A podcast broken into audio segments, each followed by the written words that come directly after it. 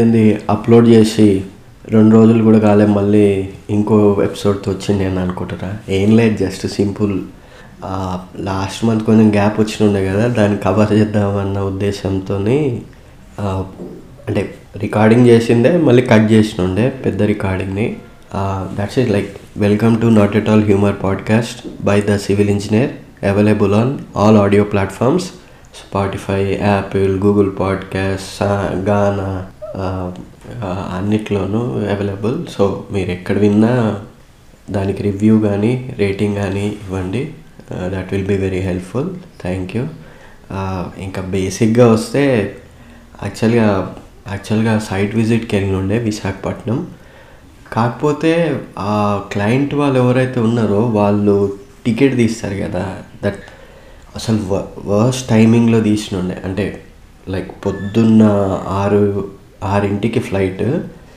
Return వచ్చేదేమో nine o'clock. Nine ఓ క్లాక్కి ఫ్లైట్. అంటే సమ్వేర్ అరౌండ్ ఎయిట్ ఫార్టీ అట్లా. సో అంటే మా దగ్గర నుంచి ఎయిర్పోర్ట్ వెళ్ళాలంటే minimum one hour via ring road. పొద్దున్న కాబట్టి సిటీలో నుంచి వెళ్ళినా మోస్ట్లీ మహా అంటే ఫార్టీ మినిట్స్ పడుతుందేమో. వన్ వన్ అవర్ ముందు అక్కడ ఉండాలి. అంటే ఇమాజిన్ లైక్ మీకు సిక్స్ ఓ క్లాక్కి flight. So boarding one hour ముందు స్టార్ట్ అవుతుంది. అంటే ఫైవ్ అరౌండ్ ఫైవ్ ఫిఫ్ ఫార్టీ మినిట్స్ చేసుకున్నా కానీ ఫైవ్ ట్వంటీకి స్టార్ట్ అవుతుంది. బట్ మీరు ఒక half an hour at least worst కేసులో హాఫ్ అన్ అవర్ అన్న ముందు ఉండాలి. So somewhere like four thirty four థర్టీకి నేను అక్కడ ఉండాలంటే త్రీ థర్టీకి నేను మా ఇంటి దగ్గర నుంచి బయలుదేరాలి. త్రీ థర్టీకి నేను బయలుదేరాలంటే సరే మనం మనం పెద్ద అంటే దందం స్నానం చేసి నీళ్ళు పోసుకోవడం తప్ప సో దానికోసమని అట్లీస్ట్ త్రీ ఓ క్లాక్కి లేవాలి నేను. సో అండ్ దాని ముందు రోజే నాకు ఫుల్ పని ఉండే లైక్ బ్యాంక్ పని ఉండే ఏషియన్ పెయింట్ వాళ్ళతో మీటింగ్ ఉండే ఇట్లా చాలా పనులు ఉండే సో అవన్నీ చేసుకుని వచ్చేసరికి అరౌండ్ టెన్ నైన్ థర్టీ అట్లయింది. ఇంకా తిని పండుకున్న గట్టికి కొడితే నాలుగు గంటలు నిద్ర లేదు. ఇంకా లేచి మళ్ళీ కార్ స్టార్ట్ చేసి ఎయిర్పోర్ట్ వెళ్ళి కూర్చున్నా. సో ఒక ప్రాబ్లం ఏంటంటే ఎప్పుడు అంటే అందరికీ ఉంటుంది. మీరు ఏ టైంలో అయితే లేస్తారో within like one two అవర్స్లో మీకు ఆకలి వేస్తుంది. సో నాకు కూడా ఆబ్వియస్గా ఆకలిగానే ఎయిర్పోర్ట్లో తినేసిన. తినేసి దెన్ బోర్డింగ్ అంతా అయిపోయింది. వా వెళ్ళుండే డైరెక్ట్ సెవెన్ థర్టీకి ఆడ వెళ్ళిన నేనేమనుకున్నా ఎప్పుడులాగానే వాళ్ళు పికప్ చేసుకుంటారేమో అనుకున్నా. బట్ తీరా ఆడికి పోగానే వాళ్ళు ఏం చెప్పారంటే సరే ట్యాక్సీ పట్టుకుని వచ్చేసేరి ఇక్కడికి వచ్చిన తర్వాత ఫేర్ పే చేసేస్తామంటే ఓకే అదేం పెద్ద ప్రాబ్లం కాదు. ఎయిర్పోర్ట్లో ట్యాక్సీలు బొచ్చడు దొరుకుతాయి. సో ఆ ట్యాక్సీ తీసుకున్న పోయినుండే హార్డ్లీ త్రీ అవర్స్ పని అంతే. తర్వాత అంతా ఖాళీ లంచ్ చేసిన ఒక ఒక వన్ వన్ అవర్ అట్లా టూ అవర్ లైట్గా ఒక అంటే నాకు మధ్యాహ్నం పూట నిద్ర రాదు బట్ ఒక చిన్న నాప్ లెక్క వేస్తుండే అంటే ఇట్లా కూర్చున్నా. దెన్ ఇంకా ఫిక్స్ అయినా. అంటే అక్కడ ప్రాబ్లం ఏంటంటే వైజాగ్లో అచ్యుతాపురం పర్వాడ అనేది ఇండస్ట్రియల్ ఏరియా సో మీకు ఇప్పుడున్న ప్రజెంట్ ఎయిర్పోర్టే అక్కడికి almost one and half hour పడుతుంది రానికి. అంటే కార్లో without traffic imagine like peak traffic ఉంటుంది. అంటే స్టీల్ ప్లాంట్ నుంచి ఎయిర్పోర్ట్ వరకు దారిలో. దెన్ ఆ ట్రాఫిక్ని తట్టుకుంటూ పోవాలంటే మినిమం వర్స్ట్ కేసులో టూ అండ్ హాఫ్ అవర్స్ పడుతుంది. సో నేను ఎందుకు వచ్చింది తలకాయ నొప్పి అని చెప్పి వాళ్ళకి సిక్స్ ఓ క్లాక్ అయినా ఫ్లైట్ అని చెప్పి సమ్వేర్ అరౌండ్ లైక్ త్రీ థర్టీకి అట్లా బయలుదేరిన రిటర్న్ సో నేను అప్పటికే త్రీ థర్టీకి బయలుదేరితేనే అచ్యుతాపురం దగ్గరే అంటే ఆ సర్కిల్ దగ్గరనే నాకు వన్ అవర్ పట్టింది. ఎందుకంటే ఫుల్ బస్సులు అంటే అక్కడ ఈ బ్రాండెక్స్ అని ఒక పెద్ద స్టిచ్చింగ్ కంపెనీ క్లాతింగ్ కంపెనీ ఉంటుంది. అంటే అందులో ఆల్మోస్ట్ లైక్ అరౌండ్ ఒక ఫోర్ ఫైవ్ థౌజండ్ ఎంప్లాయీస్ పని అంటే ladies all all age groups work చేస్తారు. ఎందుకంటే అది స్టిచ్చింగ్ది ఆ టైప్ది సో వాళ్ళని దింపడానికి ట్రాన్స్పోర్టేషన్ కూడా వాళ్ళే అరేంజ్ చేస్తారు. ఆ బస్సులు బయటకు వచ్చినాయి అంటే మీకు మీరు బుక్ అయిపోతారు. మామూలుగా కాదు. సో నా దగ్గరం కొద్దీ నేను బయలుదేరిన టైంలో వాళ్ళు బయటకు వచ్చారు ఇక అమ్మ పోనీ అట్లీస్ట్ ఒక మంచి అయితే అయ్యింది. సో ఇంకా వెళ్ళి అంటే వెళ్ళి ఎయిర్పోర్ట్లో కూర్చున్నా దెన్ అంటే నేను మామూలుగా ఎక్కువ కొన్ని ఎపిసోడ్స్ పాడ్కాస్ట్లు వింటుంటా కదా అవన్నీ పూర్తి చేద్దామని మంచిగా కూర్చున్నా వింటున్నా. సడన్గా ఎయిట్ అయింది బోర్డింగ్ స్టార్ట్ అవుతలేదు. ఏమైందిరా అని చూస్తే ఐ మీన్ అంటే మెల్లగా చెప్తున్నారు ఇది బాంబే నుంచి వచ్చే ఫ్లైట్ డిలే అయింది. సో అందుకు ఈ బోర్డింగ్ అనేది కొంచెం ఒక వన్ అవర్ డిలే అవుతుంది. మేము పిలుస్తాము అని చెప్పిన ఉండే అండ్ ఈవెన్ లైక్ మన హైదరాబాద్ ఎయిర్పోర్ట్ లాగానే వైజాగ్ది కూడా పెంచుతున్నారు. లైక్ ఒక ఫోర్ టూ త్రీ టర్మినల్స్ ఇంకా ఎక్స్ట్రా వేస్తున్నారు ఇప్పుడు. బట్ ఎనీవే అంటే ఎట్లాగో వాళ్ళది కొత్త ఎయిర్పోర్ట్ ఇంకా దూరం. అండ్ హైలైట్ జోక్ ఏంటంటే ఇప్పుడు నెక్స్ట్ కొత్త ఎయిర్పోర్ట్ ఒకటి ఎక్కడో కడుతున్నారు వాళ్ళు. అక్కడి నుంచి మాది వచ్చేసరికి ఇంకో టూ అవర్స్ యాడ్ అవుతాయి. సో జస్ట్ ఇమాజిన్ లైక్ నేను వైజాగ్కి ఒకవేళ వెళ్ళాలనుకోండి రఫ్గా మా ఇంటి దగ్గర నేను పొద్దున్న వన్ అవర్ మా సరే బ- స్టా ట్రావెల్ నుంచే స్టార్ట్ చేద్దాం. మా ఇంటి దగ్గర నుంచి ఎయిర్పోర్ట్కి వన్ అవర్ ఎయిర్పోర్ట్లో ఒక హాఫ్ అన్ అవర్ బోర్డింగ్ ఒక one hour so two and half hours flight travelling వచ్చేసి one and half hours. So మొత్తం ఫోర్ అవర్స్ అయింది. అక్కడి నుంచి నేను ఇక్కడ రానికి ఎయిట్ అవర్స్. జస్ట్ ఇమాజిన్ నేను కార్ మా దగ్గర స్టార్ట్ చేస్తే ఇంకో టూ అవర్స్ వేసుకుంటే వైజాగ్లో ఉంటాను నేను ఫస్ట్ కేసులో. So I don't know like future. And ఇంకోటి ఏంటంటే ఇప్పుడు మంచి మంచి రోడ్లు వేస్తున్నారు పెద్ద రోడ్లు. అండ్ ఈవెన్ నేను చూసినుండే అంటే నల్గొండ దగ్గర ఒక రింగ్ పెద్దది ఏదో కరువు రోడ్ స్టార్ట్ చేస్తారు అండ్ ఐ హర్డ్ దట్ అది యాక్చువల్గా to connect directly to Vizag హైవేకి అంటే ఎందుకంటే ఇప్పుడు మనం కోదాడు విజయవాడ ఏలూరు వెస్ట్ గోదావరి ఇవన్నీ టచ్ అవ్వకుండా ఇది మొత్తం అంటే చుట్టూ తిరిగి వెళ్తుంది. సో దట్ సమ్ టైం అనేది సేవ్ అవుతుందని అంటున్నారు. If that is the case ఇంకా ఫ్యూచర్లో ఎయిర్పోర్ట్ అటు దాటితే ప్లేన్లో వెళ్ళడం waste. Either you can go by train bus అంటే వేస్ట్ మళ్ళీ. ట్రైన్ కూడా అంటే నేను తక్కువ చాలా. Either I go by car or నేను ఎయిర్ ప్లేనే అంటే ఫ్లైట్ సో అది అట్లుండే. అండ్ ఇంకా నెక్స్ట్ ఆ నెక్స్ట్ రోజు వచ్చినుండే ఎస్బీఐ బ్యాంక్. ఇది అంటే రిపీటివ్ అవుతుంది కానీ బట్ మా ఊరు బ్యాంక్ ఒకటే కదా ఎస్బీఐ సో అప్పుడు ఏమైందంటే చెక్ సేమ్ విత్డ్రాల్ సేమ్ అయితే నేను పొరపాటున ఏం చేసిన అంటే డేట్ జీ వన్ టు వన్ రాయబోయి జీరో టు వన్ రాసిన. దెన్ అగైన్ ఆ జీరోని వన్ లాగా ఇట్లా కొట్టినుండే. అత అండ్ నాకు ట్రిక్ ఏంటంటే నేను బేసిక్గా బ్యాంక్కి వాళ్ళు ఫోర్కి క్లోజ్ చేస్తారు. సో నేను either I go by three thirty or three o'clock ఎందుకంటే ఆ టైంలో చాలా తక్కువ మంది ఉంటారు. మార్నింగ్ అంతా రష్ అవర్స్ ఉంటాయి. ఈ మా ఊరందరికీ ఈ రుణాలు ఇవన్నీ ఇస్తుంటారు కాబట్టి. దెన్ ఆ టైంలో వెళ్ళినుండే అతను మొత్తం అంత ఓకే అన్నాడు. అక్కడ కింద సిగ్నేచర్ కావాలన్నాడు. నాకు సరే ఇప్పుడు మా మా ఫాదర్ ఏమో వర్క్షాప్లో ఉంటారు వేరే దగ్గర జీరిమెట్ల సైడ్ నేనేమో ఈడున్నా. ఇప్పుడు నేను ఆడికి వెళ్ళి రావాలంటే కూడా నాకు అట్లీస్ట్ సరే నేను ఎంత సూపర్ ధూమ్ సినిమాలో బైక్ నడిపినట్టు నడిపినా అంటే which is not good but నడిపినా నాకు ఫార్టీ మినిట్స్ పడుతుంది. సో అప్పటికి మీరు బంద్ చేసేస్తారు. ఇంకా నేను రిక్వెస్ట్ చేస్తే లేదు లేదు కాదు అన్నాడు. సరే అని చెప్పి ఇంకా నెక్స్ట్ రోజు మార్నింగ్ మళ్ళీ పోయి పోతే ఇచ్చేసి ఉండే సైన్ పెట్టించిన ఇచ్చేసారు ఆ తర్వాత ఆయన ఏం బాబు ఎప్పుడు నువ్వు ఎప్పుడు అమౌంట్ విత్డ్రా చేస్తూనే ఉంటావు? డిపాజిట్ ఏముండదా? అంటే డిపాజిట్ లేకపోతే విత్డ్రాలు ఎడికెళ్ళి చేస్తాం సార్.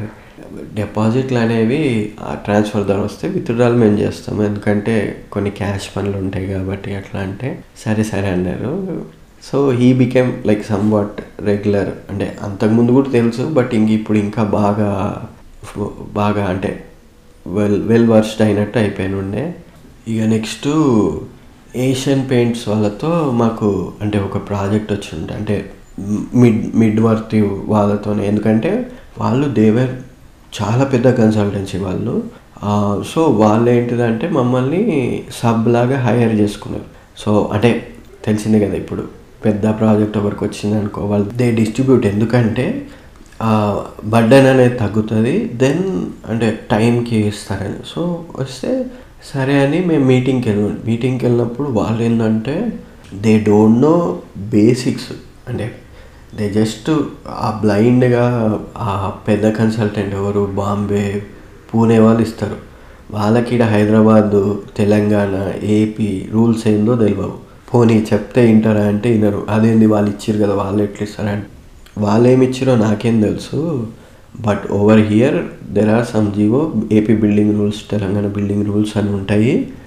వాటి బేసిస్ మీదే చేస్తాము అంటే సరే అయితే ఇక్కడికి వచ్చి చేయండి అంటే మేమేం అంటే అంటే అంత హార్సిగా చెప్పలే బట్ మీకోసం అంటే కన్వీనియంట్గా మార్చుకొని చెప్తున్నా. మేమేం అట్లా నౌకర్లు కాదు. We do on our terms and మా ఆఫీస్లో వీక్ అంటే సైట్కి వెళ్తాం మొత్తం మెజర్మెంట్స్ తీసుకుంటాం. బట్ ఇక్కడికి వచ్చి మేము చేసుకుంటే వీ ఫీల్ అంటే ఇప్పుడు మీరు కూడా సమ్ ర్యాండమ్ కొత్త ప్లేస్కి వెళ్ళి పని చేయమంటే డిఫరెంట్గా ఉంటుంది. మీకు కన్వీనియంట్గా ఉండే మీ ఆఫీస్ కానీ మీ క్యాబిన్లో కూర్చొని పని చేస్తే వర్క్ అనేది చాలా తొందరగా అవుతుంది కదా. ఐ నో లైక్ ఈ ఈ కాలంలో క్యాబిన్ అవన్నీ పోయినాయి అని బికాస్ ఆఫ్ ఆ పాండమిక్ అవి. బట్ స్టిల్ సమ్ పీపుల్ అంటే నా లాంటి వాళ్ళు ఏంటంటే నా కుర్చీ నా రూమ్లో కూర్చుని పని చేస్తేనే నాకు అంటే ఫీల్ ఉంటుంది. సో అది నేను చెప్పేది ఇంకా వాళ్ళు సరే మేము డిస్కస్ చేసి చెప్తాము అది ఇది అంటే సరే మీ ఇష్టం అని చెప్పిన ఉండే.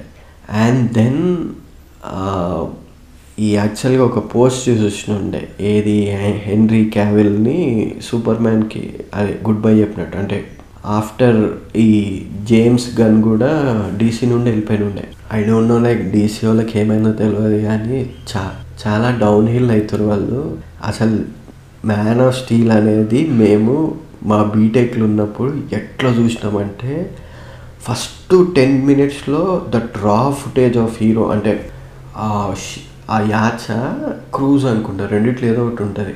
అందులో నుంచి ఇట్లా బయటకు వస్తాడు అగ్గి అంటుతుంది మొత్తం beard look full chiselled body అంటే ఇదిరా సూపర్ మ్యాన్ అంటే ఇట్లుంటాడు అన్న ఆ ఫీల్లో ఉండే. And even like how he acted Kent Clark లెక్క కూడా అంటే సూపర్ మ్యాన్ కాకుండా అది ఎట్లా యాక్టింగ్ చేసిండు Man of Steel was like అసలు దోపది మేము అప్పట్లో వరుసగా ఒక స్ట్రింగ్ ఉంటుండే అంటే అన్ని ఇంగ్లీష్ సినిమాలు చూస్తుండే. ఈవెన్ నేను చెప్పినుండే కూడా ఇంతకుముందు. వరల్డ్ వార్ జీ స్మాన్ of steel Lego టర్మినే sorry transformers చాలా సినిమాలు చూసినాం అసలు వరుస పెట్టి. అండ్ ఇది చాలా మాకు బాగా గుర్తుండిపోతుంది.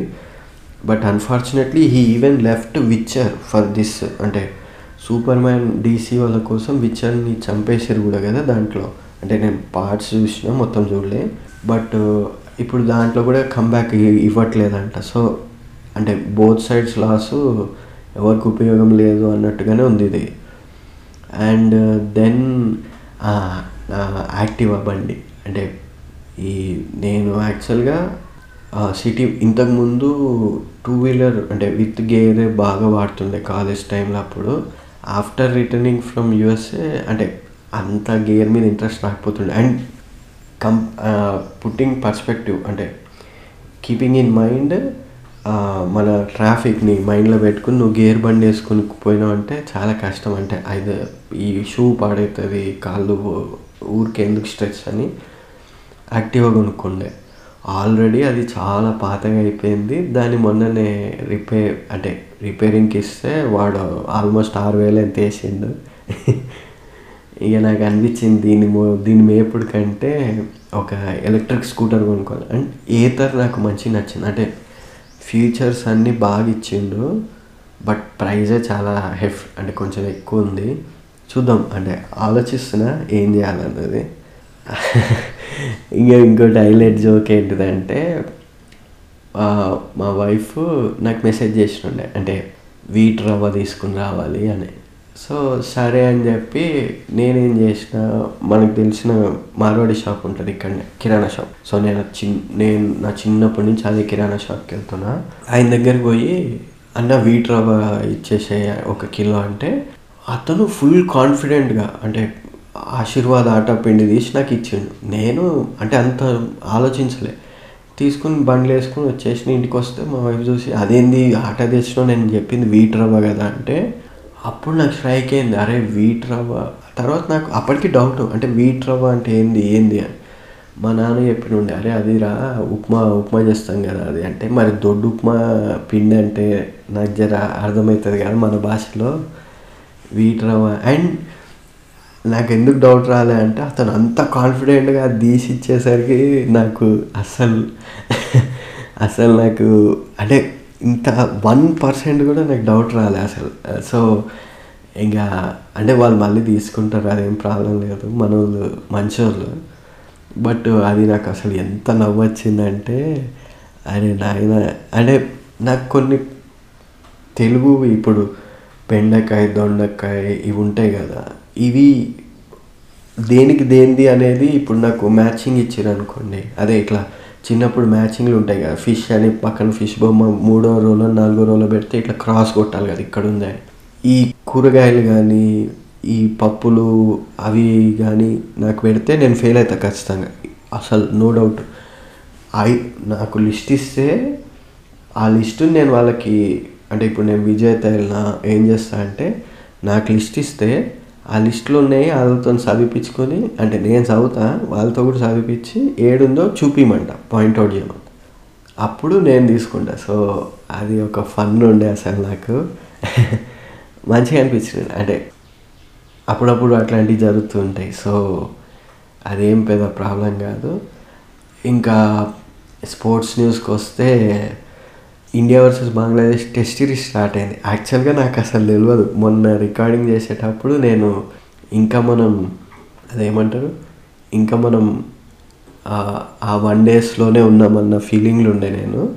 దెన్ సడన్గా టెస్ట్ సిరీస్ స్టార్ట్ అయింది. అంటే ఇంత ఇంత గ్యాప్ కూడా ఇస్తలేరు. ఇది I don't know like work management load అనేది తెలుసా తెలియదా వీళ్ళకి? అంటే ఓన్లీ ప్యూర్ మనీ కోసమేనా? ఐ డోంట్ నో లైక్ ఏంది ఇది అని.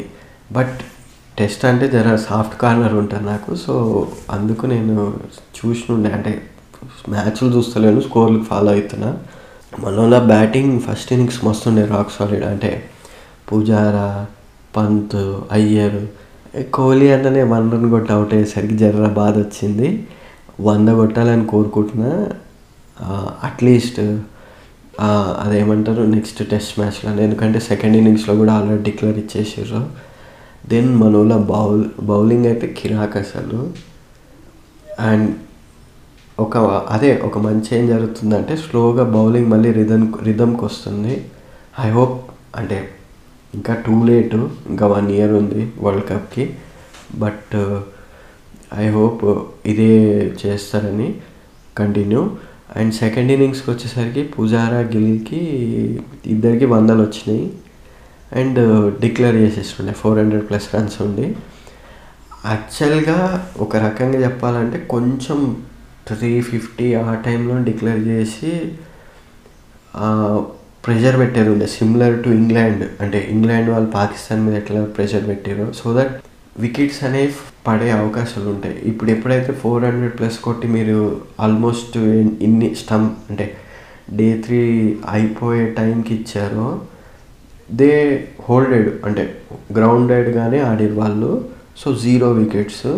At least like ఒక ఒక సెషన్ లేదా సెషన్నర అట్లా ఇచ్చి ఉంటే మేబీ కొన్ని కొంచెం ఫ్లోలో వచ్చి వాళ్ళు వికెట్స్ పోయే అవకాశం కూడా ఉంటుండే. బట్ చూద్దాం ఈ ఈరోజు ఏమవుతుంది అన్నది and Australia versus South Africa టెస్ట్లు రేపటి నుండి నాకు చాలా ఇష్టం. And that too in Australia. అంటే అక్కడుండే ఫాస్ట్ పేస్ పిచ్ల మీద both teams of sharp bowlers అంటే సూపర్ బౌలర్స్ ఉన్నారు. బ్యాట్స్మెన్లు కూడా మంచి బ్యాట్స్మెన్లు. ఈవెన్ డీనేల్ గారు ఇప్పుడు వాళ్ళ క్యాప్టెన్ ఎంత మంచి ఫామ్లో ఉన్నాడు. అంటే he is very calm similar to అంటే స్టీవ్ స్మిత్ లెక్క నా దృష్టిలో. సో అది ఎట్లా ఉంటాయి వీళ్ళ మ్యాచ్లు అనేవి చూడాలి. అండ్ లుకింగ్ ఫార్వర్డ్ దాని గురించి. ఇంకా ఫుట్బాల్కి వచ్చేసరికి సెమీఫైనల్ టూ కూడా అయిపోయి ఉండే France versus Morocco. And France won.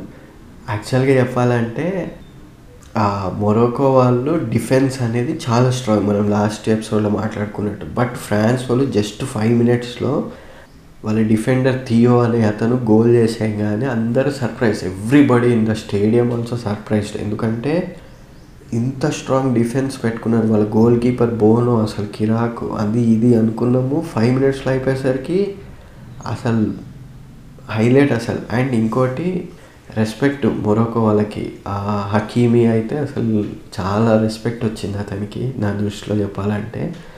And ఇప్పుడు థర్డ్ ప్లేస్ గురించి Morocco versus Croatia match which is like రెండు Ambuja cement versus Bharathi cement or Ambuja cement versus Ramco cement అంటే ఆర్సీసీ అంటే డిఫెన్స్ గోడలు కొట్టుకున్నట్టు ఉంటుంది. బట్ స్టిల్ ఐ అంటే నాకు పర్సనల్గా మొరోకో గెలవాలని ఉంది. ఎందుకంటే see from where they have reached అంటే ఎక్కడి నుంచి ఎక్కడి వరకు వచ్చారన్నది చూసుకుంటే they at least need right respectable position Morocco Croatia అంటే you know like already they have achieve so much అంటే అంతకుముందు వాళ్ళు సెమీఫైనల్స్ వరకు కూడా చాలాసార్లు వెళ్ళారు. అండ్ సండే uh, రోజు వచ్చేసరికి ఇంకా mega final Argentina versus France match ఉండబోతుంది. మోస్ట్లీ నా ప్రెడిక్షన్ వచ్చి అర్జెంటీనా గెలుస్తుందని. ఎందుకంటే మెస్సీకి last world cup it's well be like fair అంటే ఒక హ్యాపీ మూమెంట్ హ్యాపీ నోట్ పైన అతను రిటైర్మెంట్ అవుతాడు. ఎంబాపే వీళ్ళు ఏంటంటే ఈ already won last last time so అతనికి ఇది సెకండ్ వరల్డ్ కప్ ఫైనల్ ఇంకా ఫ్యూచర్లో ఇతను ట్వంటీ త్రీ ఇంకా ఫ్యూచర్ చాలా ఉంది. ఒక్కటి ఏంటంటే జీరో జీరో కొంచెం ఇబ్బంది. అండ్ ఎట్లాగో బెంజిమా కూడా లేదు యాక్చువల్లీ బెంజిమా ఉండుంటే నాకు షిఫ్ట్ అవుతుండే. ఎందుకంటే అప్పుడు టూ వర్సెస్ వన్ లెక్క ఉంటుండే. ఎందుకంటే అక్కడ జీరో బెన్జిమా వీళ్ళందరూ ఉన్నారు. వీళ్ళకి లాస్ట్ అవుతుంది. ఇది ఇక్కడే అర్జెంటీనా గెలుస్తుంది.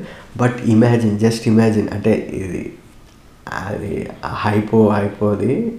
అంటే అసలు జరగదు. జస్ట్ ఇమాజిన్ లైక్ డబ్ల్యూడబ్ల్యూఈలో అప్పుడు మ్యాడిసన్ స్క్వేర్ గార్డెన్లో రాయల్ రంబుల్ జరిగినప్పుడు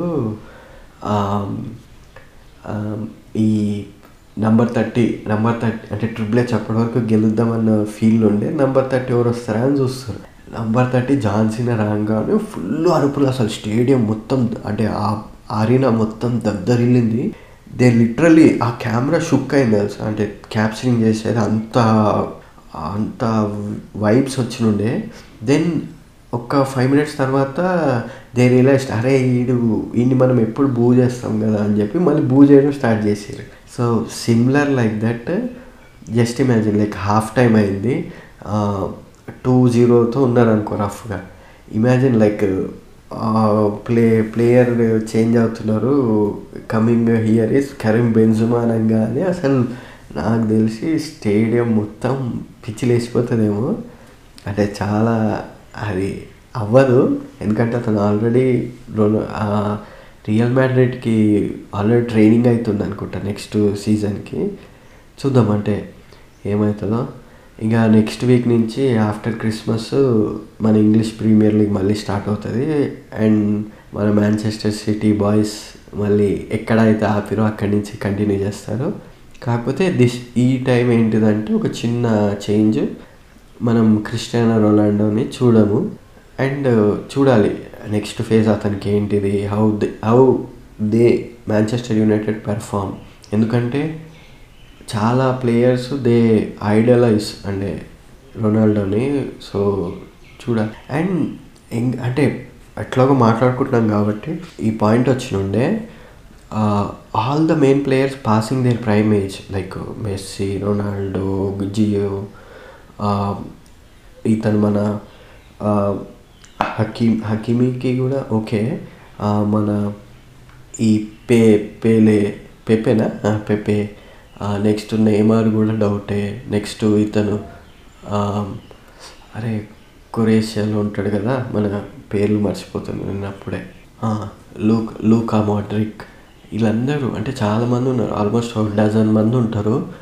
వీళ్ళందరూ వెళ్ళిపోతే డస్ దట్ ఎఫెక్ట్ అంటే మన పర్స్పెక్టివ్ అంటే ఈ ఫుట్బాల్ని చూసే తగ్గుతుందా? ఎందుకంటే ఆల్మోస్ట్ అందరూ చూసే వాళ్ళందరూ ఇప్పుడు నా ఏజ్ నాకంటే చిన్న పెద్దోళ్ళు ఉంటారు మ్యాక్సిమం సో వాళ్ళందరూ తగ్గుతారా? లేదు.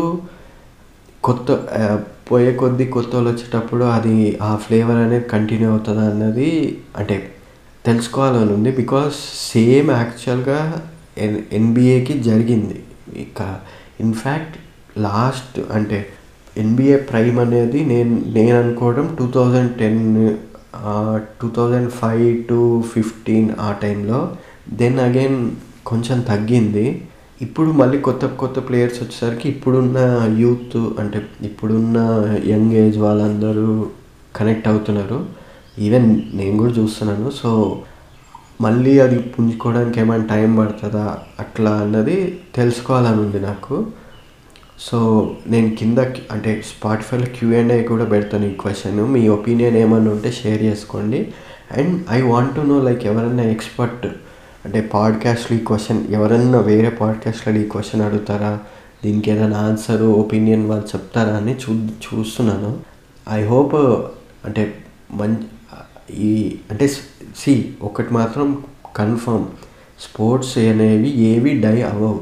బట్ వికసిత్ అంటే ఇప్పుడు పోకిమాన్లో పికాచు రాయిచు అవుతుంది చూడండి అట్లా వికసిత్ అవుతాయి. ఆర్ టేక్ ఒక ఫామ్ నుంచి ఇంకో ఫామ్కి అంటే షార్టర్ ఫార్మాట్ కొన్ని కొన్ని ఏమో అంటే ట్వీట్ చేసుకుంటారు వాళ్ళ అవి బట్ మోస్ట్లీ అన్నీ కంటిన్యూ అవుతాయి. సో అండ్ ఇంకా coming to NFL and NBA మొన్నే రెండు రోజుల ముందేగా చెప్పింది. అవే ఉంటాయి. నెక్స్ట్ వీక్ చెప్తాను మళ్ళీ. ఎందుకంటే ఇంత టూ డేస్లో ఏం పెద్ద మ్యాచ్లు ఏం జరగలేవు కూడా. సో నెక్స్ట్ వీక్ మళ్ళీ ఎన్ఎఫ్ఎల్ ఎన్బిఏ యూఎఫ్సి ఇవన్నీ కంటిన్యూ చేస్తాను. ఇంకా next coming to civil engineering Marvel ఈ ఎపిసోడ్లో మనం మాట్లాడుకునేది ఇంకా అందరికి తెలిసిందే the tallest structure in the world as of now ఇది ఏంటిదంటే బుర్జ్ ఖలీఫా సో యాక్చువల్గా Burj ఖలీఫాని prior to its inauguration in twenty ten Burj Dubai అనేవాళ్ళు and is a skyscraper in Dubai ఇది యాక్చువల్గా చెప్పాలంటే tallest height tallest building excluding antenna eight hundred and twenty nine point eight metres height అది. ఇది ఏంటిదంటే two thousand నైన్లో ఈ కోళ్ళు. సో దీనికంటే ముందు వచ్చేసి టాలెస్ట్ బిల్డింగ్ అంటే టైపై వన్ ఓ వన్ అని ఉంటుండే. ఆ తైవాన్లోనే చైనాలోనే అనుకుంటా. దెన్ ఇది యాక్చువల్గా వచ్చేసి టూ థౌజండ్ ఫోర్లో కట్టడం స్టార్ట్ చేశారు. At that time they they they did not expected like ఇంత పెద్ద స్ట్రక్చర్ అవుతుందని ఇది ఎక్స్టీరియర్ పోర్షన్ అంతా కంప్లీట్ చేసింది with in in the span of five years అంటే ఎంత ఫాస్ట్ కట్టిరో మీరే అర్థం చేసుకోండి. ప్రైమరీ మెయిన్ స్ట్రక్చర్ వచ్చేసి రెయిన్ఫోర్స్డ్ కాంక్రీట్ సమ్ పార్ట్స్ వచ్చేసి స్టీల్ స్ట్రక్చర్తో కట్టినుండే. సో ఇది ఏంటిదంటే it was design so main base ఏంటంటే ఇది కట్టడానికి వీళ్ళ ఆయిల్ బేస్డ్ ఎకానమీని డైవర్సిఫై చేయాలన్న ఉద్దేశంతో అంటే అంటే to get international recognition so మేము ఆయిల్ బేస్డే కాదు మేము టూరిజం వైపుగా వీటి వైపుగా కూడా డైవర్సిఫై అవుతున్నామన్న ఉద్దేశంలో ఇది కట్టడం స్టార్ట్ చేశారు. అండ్ దీనికి యాక్చువల్గా ఈ in the honour of former president of యునే UAE యుఏకి ఫార్మర్ ప్రెసిడెంట్ అయిన ఖలీఫా బిన్ జయద్ అల్ నహాయన్ ఇతనికి ఆనర్ చేస్తూ దీనికి పేరు పెట్టినుండే. And Abu Dhabi UAE government Dubai వాళ్ళకి డబ్బులు ఇచ్చినుండే. అంటే దీని డెప్త్లన్నీ మాఫీ చేయడానికి. బుర్జ్ ఖలీఫా ప్రాజెక్ట్ డీటెయిల్స్కి వచ్చేసరికి ఈ one sixty plus storey tower ఇది. యాక్చువల్గా చెప్పాలంటే పోడియం స్ట్రక్చర్ అడ్జసెంట్కి ఉంటుంది. సిక్స్ స్టోరీ ఆఫీస్ అడ్జసెంట్కి ఉంటుంది. A two storey pool facility near by. So ఇది టోటల్గా వచ్చేసి రెండు లక్షల ఎనభై వేల మీటర్ స్క్వేర్ ఏరియా. ఈ ఏరియాని ఏడు వందల residential apartments located from forty five to one nought eight floors. Remaining space అంతా వన్ సిక్స్టీ ఎయిత్ ఫ్లోర్ వరకు ఆక్యుపైడ్ బై కార్పొరేట్ ఆఫీసర్స్. ఈ టోటల్ ప్రాజెక్ట్ వచ్చేసి ఇరవై బిలియన్ డాలర్లు US dollars. But tower కన్స్ట్రక్షన్కి four point two billion US dollars ఖర్చు అయింది and remaining అంతా మీకు గ్రీనరీ ల్యాండ్స్కేపింగ్ దాని మాడిఫైలు అంటే బిల్డింగ్ కట్టడానికే బట్ ఇంటర్నల్గా వాళ్ళు ఆ అడిషనల్ హంగులు అవన్నీ చేస్తారు కదా. ఈ ఇది కట్టడానికి యూజ్ చేసిన స్ట్రక్చరల్ ఎలిమెంట్స్ అమౌంట్స్ ఎంత అంటే concrete used is two lakh fifty thousand cubic metres curtain walls అంటే వాల్స్ కట్టడానికి మెటల్తో ఏమో ఇరవై ఏడు వేల తొమ్మిది వందల square metres eighty three thousand six hundred square metres ఏమో గ్లాస్తో తయారు చేస్తుండే ఇందులో యూజ్ చేసిన స్టీల్ బార్స్ వచ్చేసి ముప్పై తొమ్మిది వేల టన్స్. అంటే ఇందులో యాక్చువల్గా చెప్పాలంటే మన టాటా స్టీల్ని కూడా చాలా యూజ్ చేస్తుండే వీళ్ళు. అండ్ లేబర్ వచ్చేసి మ్యాన్ అవర్స్లో twenty two million man hours అయిన ఉండే సో బేసిక్గా ఇది షేప్ ఆఫ్ ది టవర్ ఏంటిదంటే ఈ అడ్రైన్ స్మిత్ అనే అతను architectural cum structural design for Burj Khalifa so అతను ఏం చేసిండంటే సెంట్రల్ హెక్సగన్ ఉంటుంది. దానికి కోరు దానికి త్రీ వింగ్స్ ఉన్నట్టుగా ఇట్లా ఉంటుంది. అంటే మీ అదేంది దాన్ని ఏమంటారు? మొన్న ఫేమస్ అయింది కదా స్నిప్పెట్ట అది తిప్పుతాం కదా ఇట్లా చేతులలో అది ఏదో ఉంటుంది పేరు. సో బేసిక్గా ఆ design one wing at each tier is set back this makes decreasing cross section when moving up the structure consist of twenty six terrace ఇరవై ఆరు ఉంటాయి. అంటే బేసిక్గా పైనుంచి చూస్తే ఇది ఒక వై షేప్డ్ ఫ్లోర్ ప్లాన్ లాగా ఉంటుంది. బట్ చూస్తే హెక్సాగనల్ విత్ త్రీ వింగ్స్ లాగా ఉంటుంది.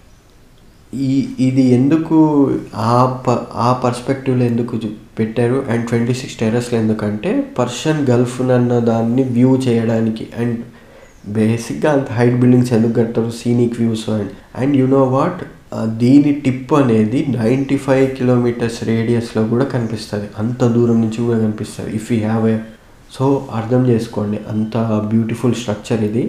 And the shape has finally fixed based on the series of wind tunnel test so అదే చెప్పింది. అంత హైట్ అండ్ డెజర్ట్లో మీకు తెలిసిందే కదా అక్కడ.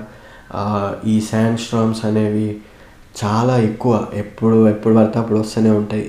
సో అవి కూడా తట్టుకునేటట్టుగా ఇది డిజైన్ చేశారు అండ్ ఇన్ఫ్యాక్ట్ ఈ దుబాయ్లో ఉన్న ఆల్ హై రైజ్డ్ స్ట్రక్చర్స్ అనేవి they they are very much అది తెలుగులో ఏమంటారు దాన్ని? Rock solid for that wind velocity so the structural system employed for Burj Khalifa can be called as buttressed core system.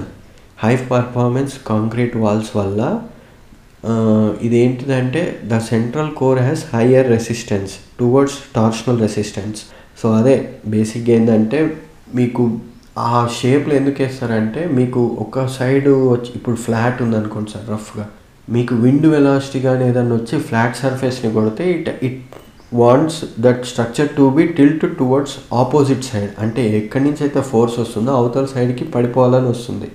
So that కింద బేస్ని uplift చేయాలని చూస్తుంది. వేరాస్ మీరు ఈ బట్రెస్ట్ uh, వల్ల ఏంటిదంటే అండ్ హెక్సాగనల్ వల్ల ఏంటిదంటే అక్కడ విండ్ వచ్చినప్పుడు అవతల సైడు ఈ థర్డ్ అంటే వై షేప్లో ఉన్నప్పుడు పర్పెండిక్యులర్ కదా.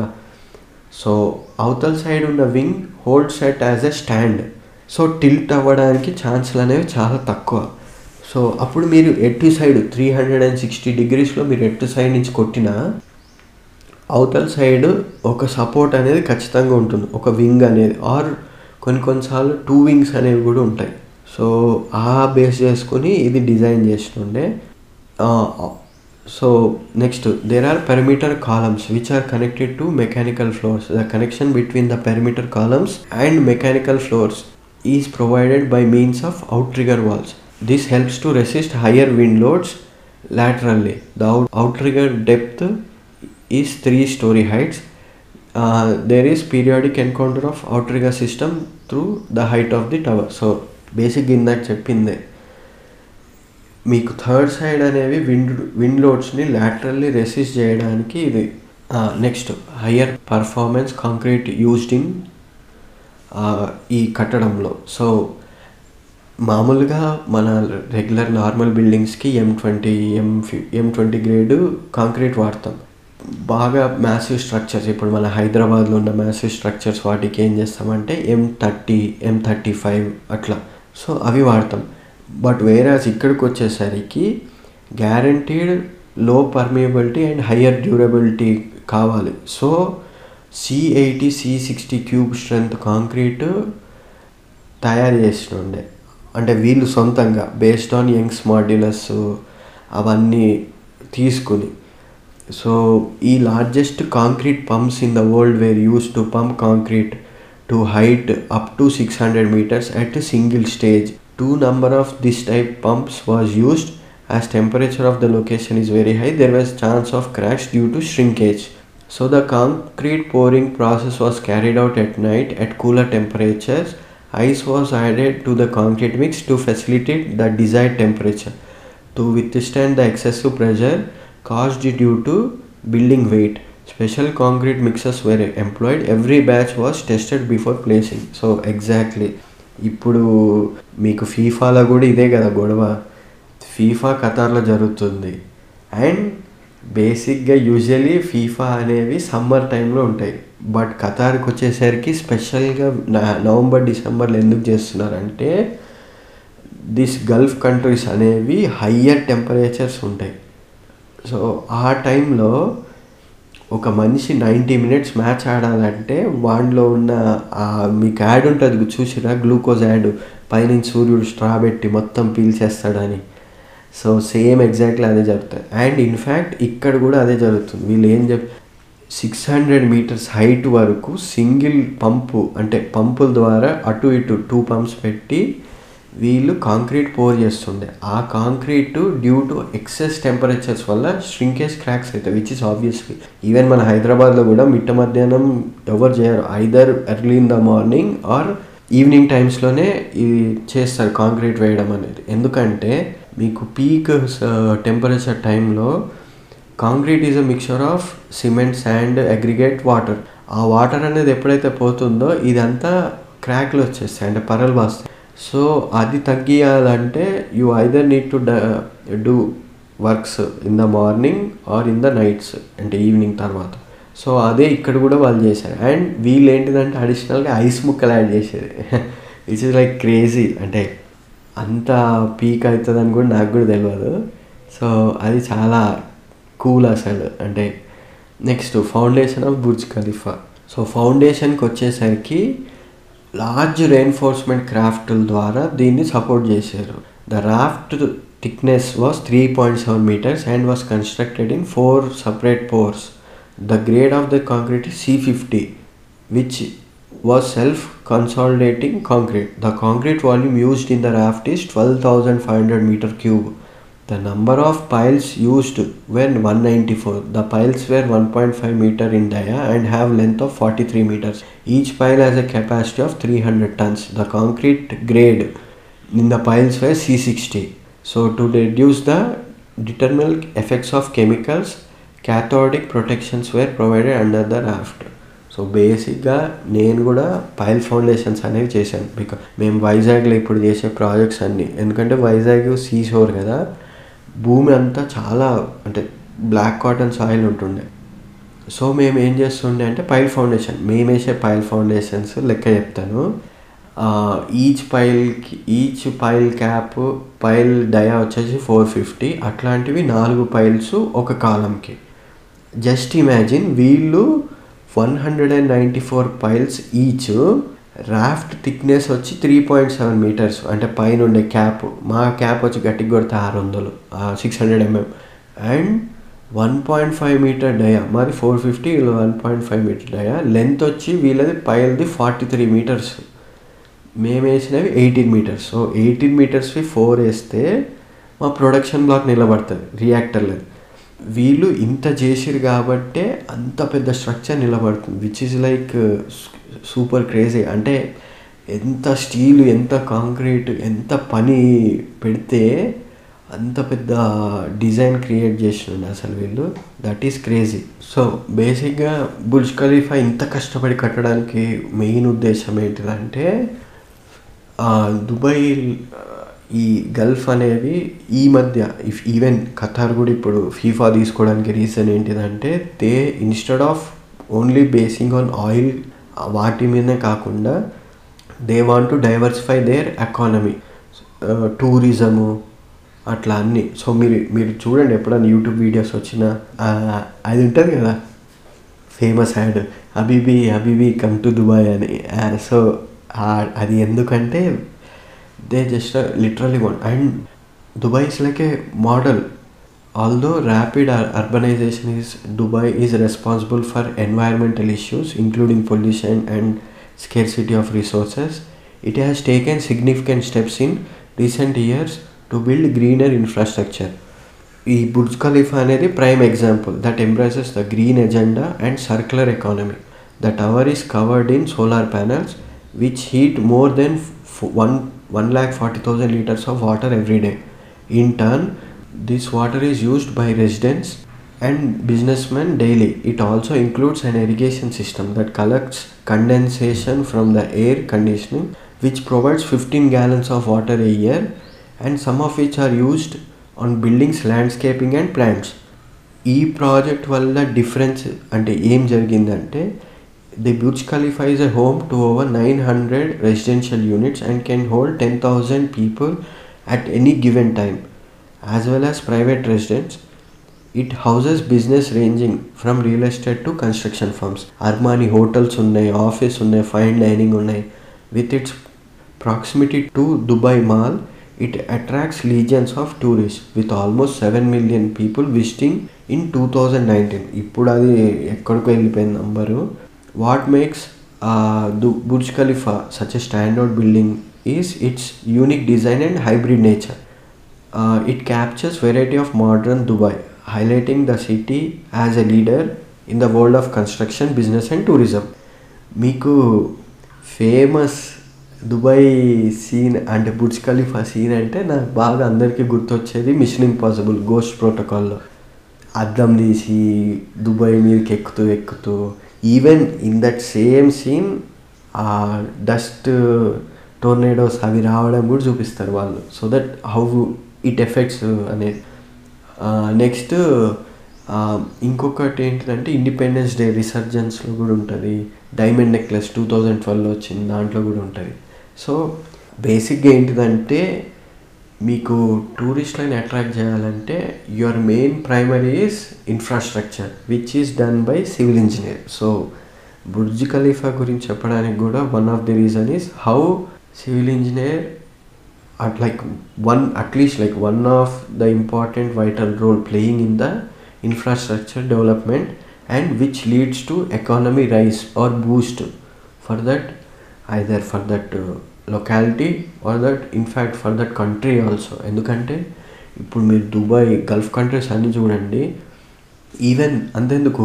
మీరు మీకు ఓల్డ్ స్కూల్ కావాలంటే మీ England France Paris Germany Italy Rome European countries Switzerland అన్నిట్లో చూడండి దేవే సచ్ ఎ బ్యూటిఫుల్ మాన్యూ ఈవెన్ యుఎస్లో చూసినా కానీ మీకు సో బేసిక్గా నేను చెప్పేది ఏంటిదంటే ఇన్ఫ్రాస్ట్రక్చర్స్ క్రియేట్ చేయడం అనేది చాలా important which is going rapidly మన ఇండియాలో కూడా.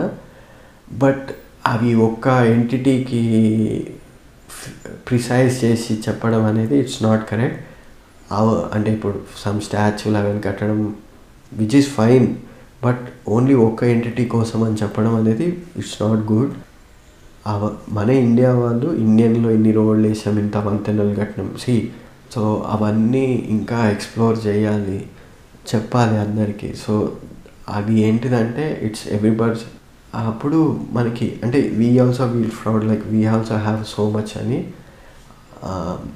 అదే ఏదో చెప్తున్నా నాకు అర్థమైంది. అంతా ఎక్కువ సీరియస్ తీసుకోకండి. That's it like hope you all enjoy this sudden episode sudden podcast episode ఇట్లాంటివి అంటే రెగ్యులర్గా రావు. అప్పుడప్పుడు పడుతూ ఉంటాయి. అంటే కొంచెం దాన్ని కవర్ చేయడానికి. And I hope everybody enjoy and please follow ఇన్స్టాగ్రామ్లో ట్విట్టర్లో అండ్ రివ్యూస్ చెప్పిందే ఫాలో అవ్వండి. మీరు ఏ ఆడియో పాడ్కాస్ట్లో వింటున్నారో దాన్ని ఫాలో అవ్వండి. ఎందుకంటే మొన్న రిలీజ్ చేసిన పాడ్కాస్ట్ స్పాటిఫైలో ట్వంటీ వన్ మెంబర్స్ విన్నారు. బట్ స్టిల్ ఫాలోయింగ్ వచ్చేసి పదమూడే ఉంది. రేటింగ్ వచ్చేసి పదమూడే ఉంది అంటే పదమూడు మంది వేసారు సో ట్వంటీ వన్ కొత్త మంది వస్తే ప్లీజ్ అంటే కొంచెం టైం చేసుకుని జస్ట్ ఇట్లా క్లిక్ చేయండి అంతే. ఐదు నక్షత్రాలు ఉంటాయి కదా ఇట్లా ఐదు మీద కొడితే చాలు. మీరు వన్ టూ త్రీ కూడా కొట్టొస్తుంది so thank you very much peace out